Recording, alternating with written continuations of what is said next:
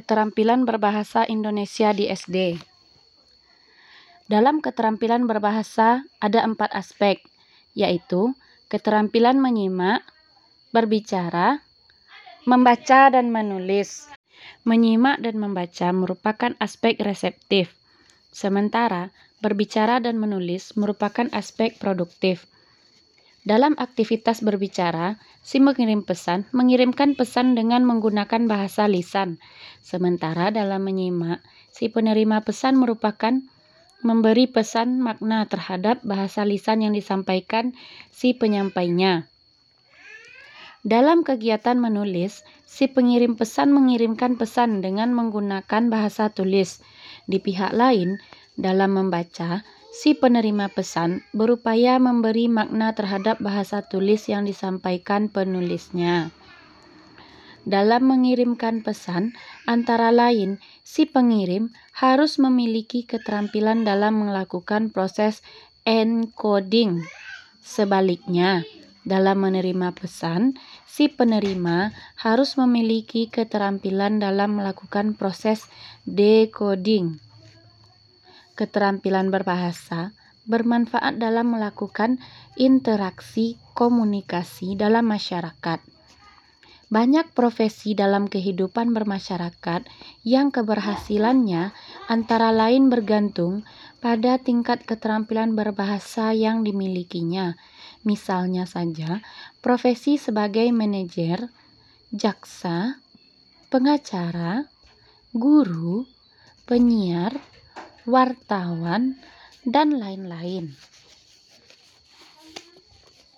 Keterampilan berbahasa terdiri atas empat aspek, yakni keterampilan mendengar atau menyimak, berbicara, membaca, dan menulis. Mendengarkan dan berbicara merupakan aspek keterampilan berbahasa ragam lisan, sedangkan membaca dan menulis merupakan keterampilan berbahasa ragam tulis. Mendengarkan dan membaca merupakan keterampilan berbahasa yang bersifat reseptif, sedangkan berbicara dan menulis bersifat produktif. Untuk menguasai keempat jenis keterampilan berbahasa tersebut, seseorang harus menguasai sejumlah keterampilan mikro dari masing-masing aspek keterampilan tersebut. Berbicara dan mendengar atau menyimak merupakan dua aspek keterampilan berbahasa lisan dan yang berkaitan erat. Berbicara bersifat produktif, sedangkan mendengarkan atau menyimak bersifat reseptif.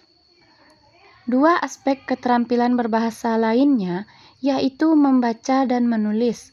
Keduanya merupakan jenis keterampilan berbahasa ragam tulis.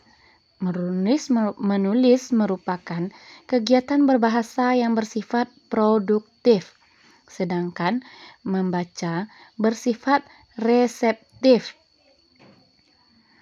Dalam memperoleh atau pemerolehan belajar suatu bahasa, keterampilan bahasa jenis reseptif tampak banyak mendukung pemerolehan bahasa jenis produktif. Dalam suatu peristiwa komunikasi, sering kali beberapa yang bisa digunakan dalam komunikasi tulis dalam aktivitas berkomunikasi, keempat aspek keterampilan bahasa itu tidak digunakan secara tunggal, melainkan digunakan secara bersama-sama guna mencapai tujuan komunikasi yang baik dan keterampilan berbahasa yang baik pula. Terima kasih.